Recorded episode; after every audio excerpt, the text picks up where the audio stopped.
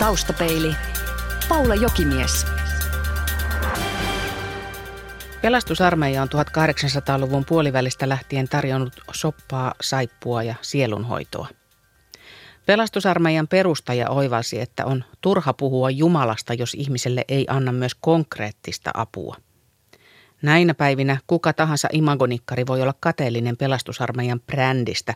Sen työ tunnustetaan, vaikka kyseessä on kuitenkin selkeästi kristillinen liike. Vähävaraisille pelastusarmeija on yksi niistä pelastusrenkaista, joilla sinnitellä pinnan yläpuolella. Kukaan meistä kun ei tiedä milloin putoaa kelkasta. Syitä on lukematon määrä. Nuoret vastavalmistuneet perustavat perheen, mutta eivät saakaan töitä. Avioerossa käteen jää vain luu. Vakava sairaus romuttaa talouden. Bisnekset menevät metsään. Helena ja Albert ovat nykysuomen köyhiä. Albert romuttaa heti aluksi sen ennakkoluulon, että kaikki maailmalle matkustavat amerikkalaiset ovat rikkaita. Joo, minä olen äh, syntynyt ja kasvanut Yhdysvallassa. Isä ja äiti molemmat on syntynyt Suomessa ja muutti Yhdysvaltaiseen 52-luvulla. Ja äiti ehti kuolla 98-luvulla ja isä sitten kaipasi tulla takaisin Suomeen kun Chicago oli se kaupunki ja se, tuli, se on kaksi kertaa suurempi kuin Suomi. Ja isä sitten halusi tulla takaisin Suomeen. 2008 kesäaikana hän laittoi talo myyntiin. Eli sitten siihen aikansa teki sopimus, mutta hän tuli aivoinfarkti, että hän ei voinut sitten asioita hoitaa. Mun piti ottaa sitten virallinen lupa hoitaa asioita. No, laitoin sitten talon myyntiin, toin isä Suomeen meni toimittava asiat takaisin Yhdysvaltaiseen ja sitten itse tulin takaisin tänne ja huomasin, että minä tykkään olla täällä Suomessa ja täällä on perjan kielen kanssa ja vapaaehtoisten töissä minä on ollut nyt koko ajan, kun minä on ollut täällä, sen neljä vuotta on ollut täällä Suomessa.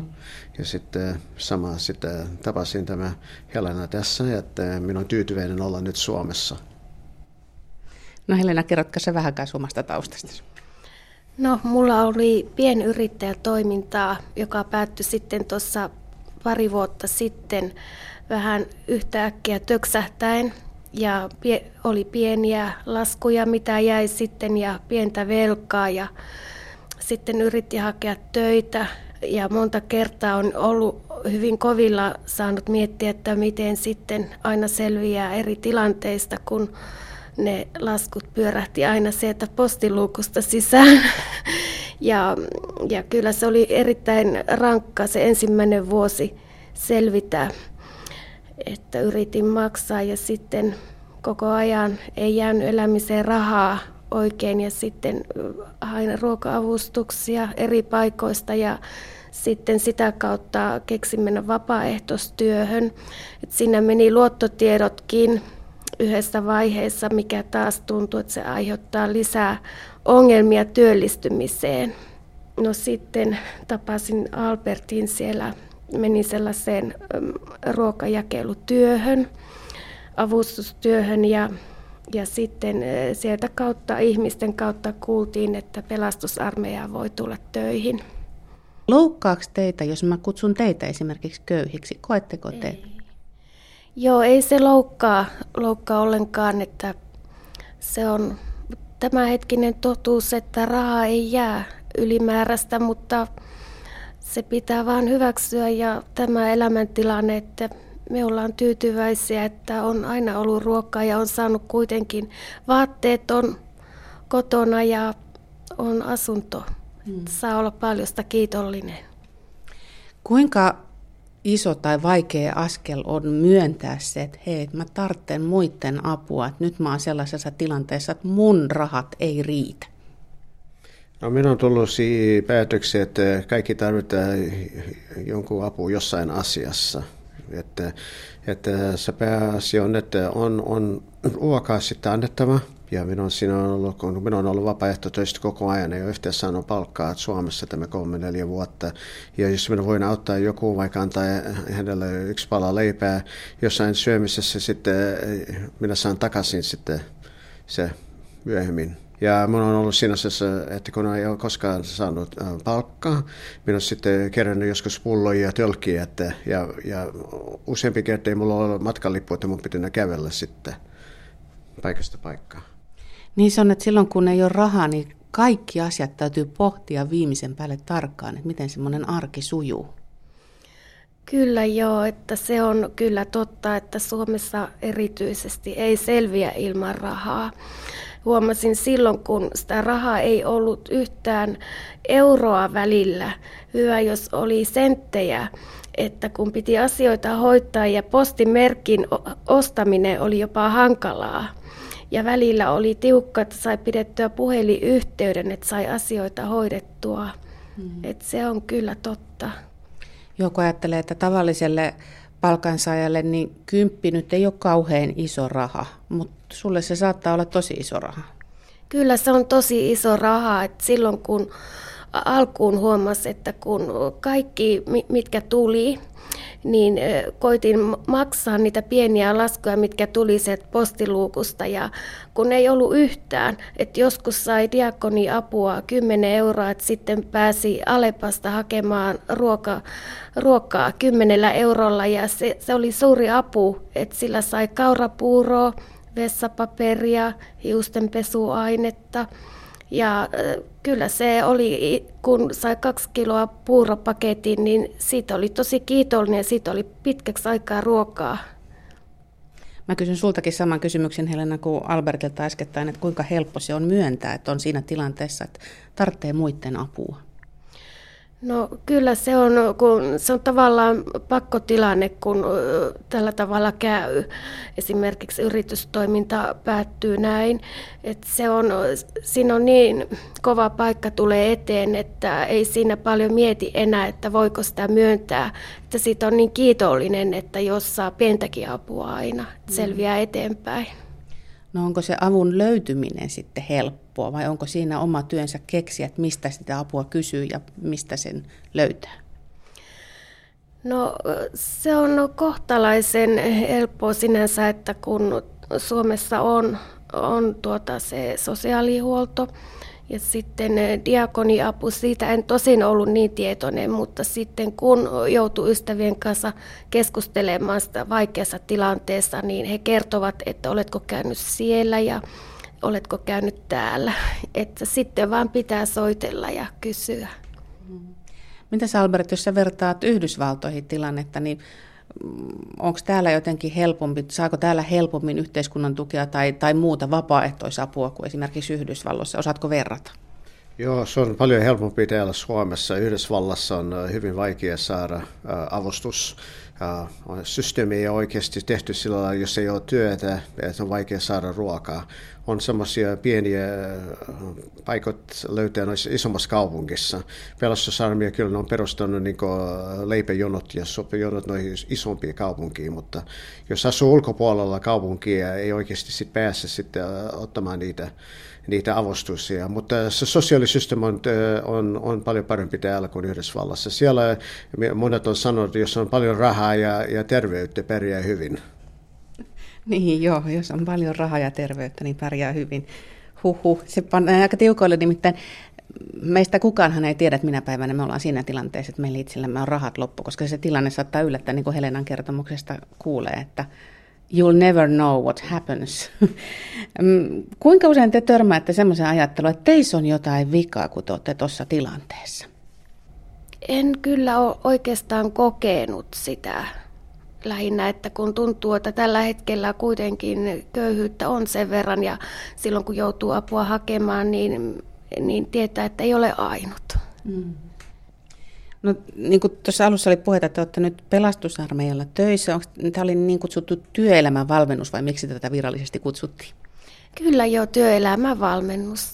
No mitä te käytännössä teette? No me ollaan tuolla niin kuin ruoka-avustus, jaetaan ruokaa vähävaraisille ihmisille.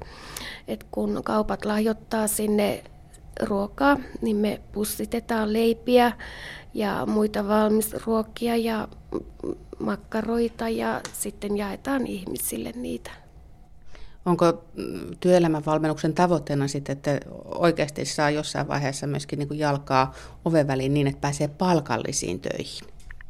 No se pääasia on, että, että on semmoisessa paikassa, että voi ihmisiä palvella. Ja kun minä aloitin semmoisessa paikassa, missä en saanut yhtään palkkaa, mutta minä ainakin sain ruokaa, että se riitti mulle. Ja minä ajattelen, että eteenpäin, jos joku huomaa, että mikälainen ihminen on, että voi olla, että joku tarjoaa joskus tulevaisuudessa. Ja aina on se toivo. Hmm. On ollut vähän semmoisia huolestuttavakin merkkejä siitä, että että me ei oikein enää jakseta pitää toisistamme huolta. Mikä teidän mielikuva siitä on? Saako täällä ihminen toisilta tukea ja apua, kun sitä tarvitsee? Kyllä tiukassa tilanteessa voi sanoa, että on tullut niin yllättävää apua, että voi sanoa, että se tuntuu todella hyvältä siinä tilanteessa. Itse muistan silloin, kun oli kova syksy, kylmä syksy edessä ja ulosottokirje tipahti postiluukusta ja soitin pelastusarmeijaan ja sain sitten siellä pojat antoi monta pakettia ruokaa, EU-ruokaa ja sitten pääsi kotiin niiden ruokien kanssa, niin kyllä se oli niin kuin, niin kuin suuri lahja siinä hetkellä. Joo, minulla on sama mieli, että, että kun aikon tiukkaa sitä huomioon, että monet ihmiset on samassa asennossa, ja sitten se on helposti, oikeasti voi ottaa vastaan, että se on ainoa, mikä kärsii siinä, että näkee ihmiset, että se kurjuutta aiheuttaa kaikki ihmisiä. Ja se on vähän helpompi sit ottaa sitä vastaan. Ja aina tahtoo sitten löytää jotain hyvää ihmisessäkin. No miten teidän elämä muuttuisi, jos rahatilanne helpottuisi? Helena. No kyllä näin kun ajattelee, niin kun tässä on niin pitkään ollut tiukkaa, sen pienen yrityksen kanssa oli koko ajan tiukkaa. Ja, ja sen jälkeen, kun se päättyi, oli, se tiukkuus jatkuu ja se jatkuu vieläkin. Että sitä on tavattomaa, ei ehkä osaa kuvitella niin, että tilanne olisi ihan täysin päinvastainen, mutta kyllä voisi ajatella, että kyllä se olisi niin eh, helppoa hoitaa asioita. Hmm. Mutta mm, sun mietteisiin mahtuu tälläkin hetkellä kuitenkin muutakin kuin vain raha ja selviäminen. No joo, kyllä, että nyt kun on, on pakko, että se pitää opetella elämään se tilanne, missä on vähän varoja, niin kyllä me ollaan niin kuin huomattu, että elämää, meillä, me ollaan onnellisia tähän, tässä tilanteessa, että me ollaan rakastuneita ja, ja kaikenlaista muuta, kaik, voi keksiä kaikenlaista, mikä ei maksa. Tiedättekö, sen kyllä näkee teistä, että olette rakastuneita. Albert, sulle vielä sama kysymys, että, että miten se muuttaisi sun elämää, jos sitä rahaa olisikin lisää käytettävissä? No pääasia on vaan, että voisi maksaa kaikki sitten velat. Se on se, se, on se suurin asia ja, ja sitten olisi vähemmän stressiä elämässä. Mutta minun on kanssa niin kuin, että ottaa päivä kerrallaan ja koittaa hoitaa mikä voi joka päivä ja sitten on sitten seuraava päivä. Sitten on aina vähän, vähän helpompi sitten.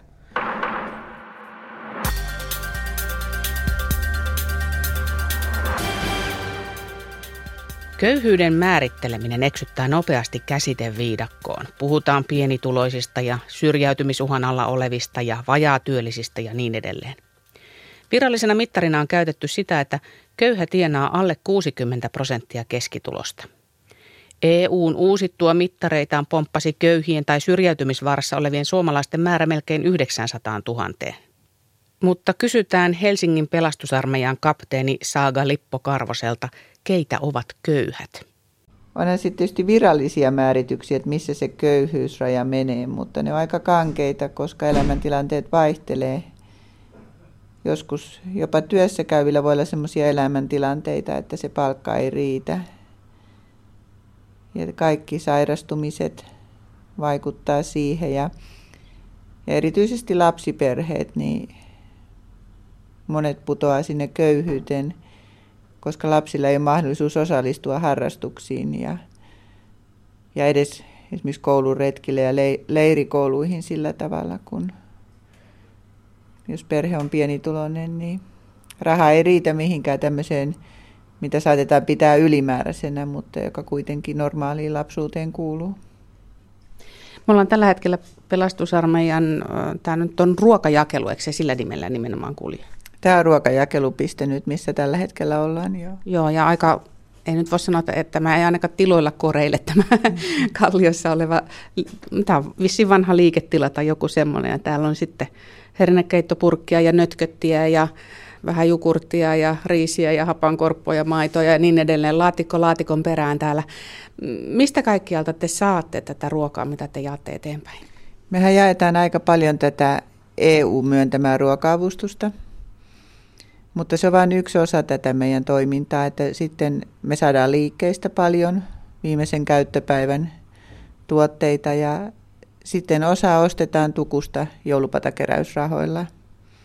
Tämä ruokajakelu on niin kuin yksi osa tätä sosiaalista työtä, mitä me tehdään tässä talossa, että ihmiset eivät tule meiltä hakemaan pelkästään ruokaa tai, tai halutessaan voivat tehdä niin, että hakevat vain sen ruokakassin, mutta heille tarjotaan myös muunlaista mahdollisuutta sitten keskusteluun ja ohjaukseen ja aika paljon meillä on ihmisiä tässä työharjoittelussa, työvalmennuksessa ja se aika, vaikka tämä ruokajakelupiste on tämmöinen pienehkö tässä, mutta tämä on vain pieni osa tätä meidän työtä täällä.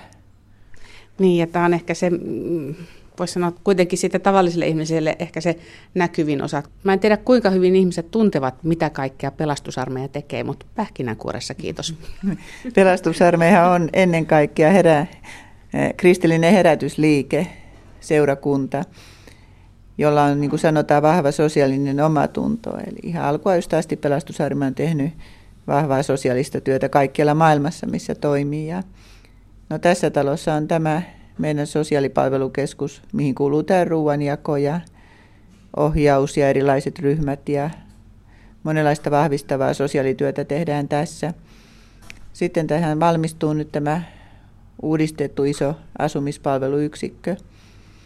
Tässä on pieni asuntola naisille. Aikoinaan tässä on ollut päiväkoti, nyt ei ole Helsingissä enää, mutta meillä on neljä päiväkotia Suomessa edelleen. Ja vanhainkoti ja vanhusten asuintaloja, erilaisia asumispalveluyksiköitä sitten eri puolella Suomea.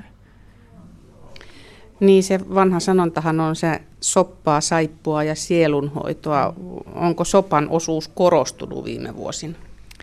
No niin kuin itsekin sanoit, ehkä se sopan osuus on sen näkyvin, että se näkyy enemmän ulospäin.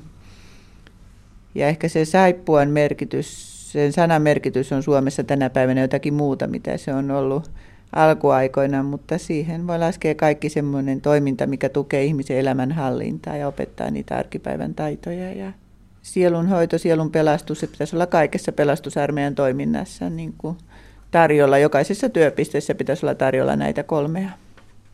Kapteeni Saaga Lippo Karvonen, sanoit, että pelastusarmeijalla on vahva sosiaalinen omatunto, mutta mitäs mieltä olet sitten meidän muiden sosiaalisesta omasta tunnosta? On käyty keskustelua siitä, että, että jotenkin tästä yhteiskunnasta on tullut kylmempi kuin ennen. Niin näkyykö se teille jotenkin? Vai onko täällä vain nämä lämminsydämiset ihmiset, jotka välittää toisistaan? Mä en tiedä, miten se näkyy täällä, mutta kyllä niin kuin tiedotusvälineistä saa sen kuvan tosiaan, että siitä yhteiskunnasta on tulossa kylmempiä ja se pelottaa mua vähän ja pelottaa tämmöinen kahtia jakautuminen taas, kun vuosikymmenet on rakennettu semmoista tasa-arvoista yhteiskuntaa ja nyt näyttää siltä taas, että, että se olisi hajoamassa. Ja Toisaalta tuntuu, että on enemmän myös niitä, kellä on tämmöistä yhteisvastuullisuutta ja vastuuntuntoa niin ympäristöstä kuin lähimmäisistäkin, mutta sitten on taas kasvava joukko niitä, jotka, jotka ajattelee, että se on enemmän ihmisten oma vika, jos eivät pärjää. Ja se on hyvin vaarallista ajattelua. Eli sun mielestä meillä olisi vähän niin kuin semmoinen moraalinen velvoite pitää heikompiosaisista huolta? No mun mielestä se olisi, niin kuin, että yhteiskunta voisi toimia ja sitä voisi kutsua sivistyneeksi yhteiskunnaksi, niin se olisi ihan semmoinen avainjuttu. Tämä oli aika hyvä, kun sanoit nimenomaan, että yhteiskunta voisi toimia. Sehän on yksi keskustelun aihe kanssa, että onko nyt käynyt niin, että tavallaan tämä valtiovalta on koko ajan ulkoistanut niitä omia tehtäviään vapaaehtoisjärjestöille tai tällaisille kuten pelastusarmeija. Joo, siinä on kanssa yksi huolenaihe, että on hyvä, että vapaaehtoisjärjestöjä on, että kolmas sektori toimii, kolmatta sektoria tarvitaan. Ja se on hyvä silloin, kun se täydentää julkista palvelua. Mutta kyllä se pitää olla kunnilla ja valtiolla se vastuu, että kansalaisista pidetään huolta. Niin, kuinka isoja lommoja sinä esimerkiksi koet, että te täällä Helsingissä paikkaatte? Et Helsingissä tietysti isossa kaupungissa on niin, niin paljon avun tarvitsijoita ja, ja että mikään koneisto ei riitä niin kuin kovin nopeasti vastaamaan siihen hätään ja, ja käsittelyajat venyvät ja muuta ja sitten tarvitaan semmoista nopeaa tilapäisapua, että mihin väliin me voidaan sitten tulla, että ennen kuin esimerkiksi on Kelan tai sosiaaliviraston tuet käsitelty ja ne päästään maksamaan, niin siinä voi tulla semmoinen käppi, missä sitten tarvitaan äkkiä apua. Hei, mitä sä haet? Mä olisin hakenut yhtä palaa leipää, olisiko millään mahdollista? Yhtä palaa leipää. Mutta yhtä leipää, kun meillä on niinku... Käy kruisleipä. Mielellään vaan, kun sitä mäti kahna ja salaatti, niin me saadaan sitä päälle. Joo, Kiitos. meillä alkaa opiskelijoilta, Kiitos varassa. oikein paljon. Nyt pärjätään, mä saatiin evästä. Yes. Kuinka se tieto muuten kulkee? Mä äsken, kun tuossa Helenan ja Albertin kanssa keskustelin, niin eh, he sanoivat, että, että niin kuin tuttavilta kuuli sen, että mistä aina kannattaa kysyä. Niin näinkö se menee, että viidakkorumpo kertoo oikeasti niille ihmisille, joilla hätä on, että mistä kaikkialta apua kannattaa kysyä? Kyllä mä luulen, että se on se, että ei tätä paljon mainostaa voi, että, että esimerkiksi opiskelija-avustus, kun me aloitettiin opiskelijoille, niin vietiin yhden oppilaitoksen seinälle ilmoitus. Ja muutaman viikon sisällä, niin siinä viikoittain käy toista sataa opiskelijaa, että tietysti nuoret saavat sosiaalisesta mediasta nopeasti se viesti, mutta kyllä se kulkee naapurilta toiselle. Että olen kuullut, että naapurini sai teiltä ja hän kehotti tulemaan. Niin tämä tila, jossa me tällä hetkellä ollaan, niin on kovin hiljainen, mutta se on vain tällainen välivaihe, että aamujakelu on loppu ja myöhemmin illalla tulee sitten opiskelijoiden jakelu. Mä oon ymmärtänyt, että joku pieni muutos on siinä, että kun, kun monelle ihmiselle voi olla hankalaa myöntää se ton avun tarpeessa tai tulla tällaiseen paikkaan esimerkiksi hakemaan ruokaa ainakin niitä ensimmäisiä kertoja. Mutta mä oon ymmärtänyt, että opiskelijoilla ei tätä tällaista jotenkin tämmöistä häpeän tunnetta ole juurikaan ollut, vaan he, he jotenkin suhtautuu asiaan eri tavalla. Se voi olla ja sitten kun tietää, että heillä se on niin kuin tilapäinen vaihe elämässä ja he itsekin tiedostavat sen ja, ja ehkä se ei ole nuorelle sukupolvelle sitten samalla tavalla häpeä. Ja sitten mikä ihana näissä nuorissa, että tosi monet kysyy, että mitä mä voin tehdä, että voinko mä tulla teille tekemään vapaaehtoistyötä sitten, tai kun heillä on ollut myyjäisiä ja sieltä on jäänyt tavaraa yli, niin he ovat vastavuoroisesti tuoneet meille. Ja, että se, on, se on kiva huomata sellainen. On tietysti ihan hyvä, että ihmisessä on nöyryyttä, mutta, mutta koska me päästäisiin ohi siitä, että, että niiden ihmisten, jotka on hädässä, niin ei tarvitse häpeillä, vaan että se häpeä kohdistuisi joidenkin muiden kohdalle. Niin monet tilanteet on semmoisia, että ei, ei se ihminen ole niihin paljonkaan voinut vaikuttaa. Ja tuommoinen yhtäkkinen työttömyys tai sairastuminen tai mitä tahansa elämässä tapahtuu, niin jollakin tavalla se pitää myös itselleen olla siinä armollinen ja itse hyväksyä se. Ja niin kuin sanoin, että se ajatella, että tämä on nyt tämmöinen vaihe mun elämässä nyt on mun, ehkä mun vuoroni sitten olla tässä tilanteessa, mutta että tämä ei ole niin kuin se, mitä minä olen, että minä olen jotakin muuta kuin köyhä tai vähävarainen, että minä olen tällainen henkilö, satun olemaan nyt tällä hetkellä myös köyhä, mutta se ei ole se minun identiteettini. Niin, että se ei ole se määrävä tekijä ihmisessä ja persoonassa. Ei. Käykö siinä muuten helposti niin, että, että siitä tulee semmoinen määrävä tekijä, että, että kaikki ajatukset su- suuntautuu siihen, että mulla on nyt tällainen tilanne ja mä oon tässä jamassa? Kyllä mä pelkään, että on tässäkin, kun on monia ihmisiä seurannut niin kuin useamman vuoden, että se rupeaa vaikuttamaan koko siihen persoonallisuuteen ja, ja ihminen helposti unohtaa ne voimavarat, mitä vielä on, on itsellä olemassa. Siihen me kanssa pyritään tässä meidän työssä, että pyritään muistuttamaan, että sinus, sinussa on vielä niin paljon potentiaalia ja, ja mitä hyviä asioita sun elämässä vielä on, että niitä voisi vahvistaa ja, ja sitten, että mennään tämän vaikean, taloudellisesti vaikean elämäntilanteen yli ja elämä jatkuu sen jälkeen. Niistä lapsiperheistä mun piti vielä Joo. kysyä. Kuinka pahalle se tilanne oikeasti näyttää? Siis onhan sitä nyt puhuttu jo useampi vuosi, että lapsiperheet ovat ongelmissa ja erityisesti lapsiperheiden köyhyys on lisääntynyt. Jotenkin mun mielestä, että jos ajatellaan, että rakennetaan semmoista tulevaisuuden tasa-arvoista yhteiskuntaa, niin pitäisi kaikille lapsille saada semmoiset tasa-arvoiset lähtökohdat. Ja toimeentulotuki esimerkiksi pitää kyllä perheen hengissä, että sillä saa ruuan ostettua.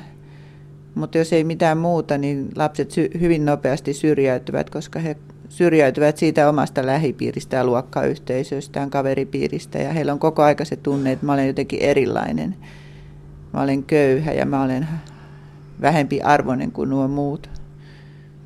Pitäisi nimenomaan tämmöisessä harrastusretkitoiminnassa niin siinä, että kaikilla olisi tasa-arvoinen mahdollisuus harrastaa ja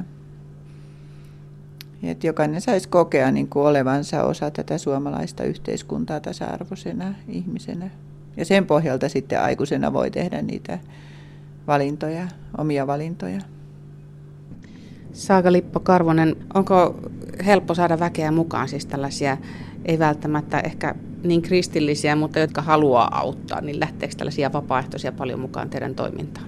Kyllä meillä on paljon vapaaehtoisia tässä meidänkin toimipisteessä, niin Parhaimmillaan tässä ringissä ehkä on semmoinen 40 vapaaehtoista kerralla. Jotkut tekee jopa päivittäin vapaaehtoistyötä, jotkut yhden päivän viikossa tai sitten osallistuvat johonkin projekteihin. Ja tietysti joulupata-aika on semmoinen, että joulupatakeräys ei onnistus ilman vapaaehtoisia patavahteja. Että me ollaan ihan epätoivoisen riippuvaisia niistä. Ja ja on paljon ihmisiä, jotka haluaa antaa sen, ehkä vain sen yhden tunnin, mutta tavallaan niin kuin joululahjaksi vähävaraisille, että seisoo tunnin vahtimassa sitä pataa. No joulupatakeräys on varmasti se tunnetuin toimintamuotonne, mitä ihmiset pelastusarmeijasta tietää. Onko se myöskin se suurin tulonlähde? No se ei sinänsä ole pelastusarmeijalle tulonlähde, koska se joulupatakeräysrahat, ne menee kaikki tähän avustustyöhön. Joko harvemmin käteisenä, mutta että ostokortteina tai tuotteina.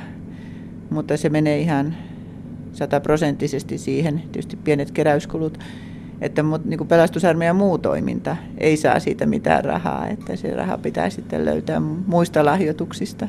Ja tietysti sosiaalilaitokset, niin ne toimii sitten asiakasmaksujen pohjalta. Kuinka pitkään sä muuten itse olet pelastusarmeijan leivissä ollut?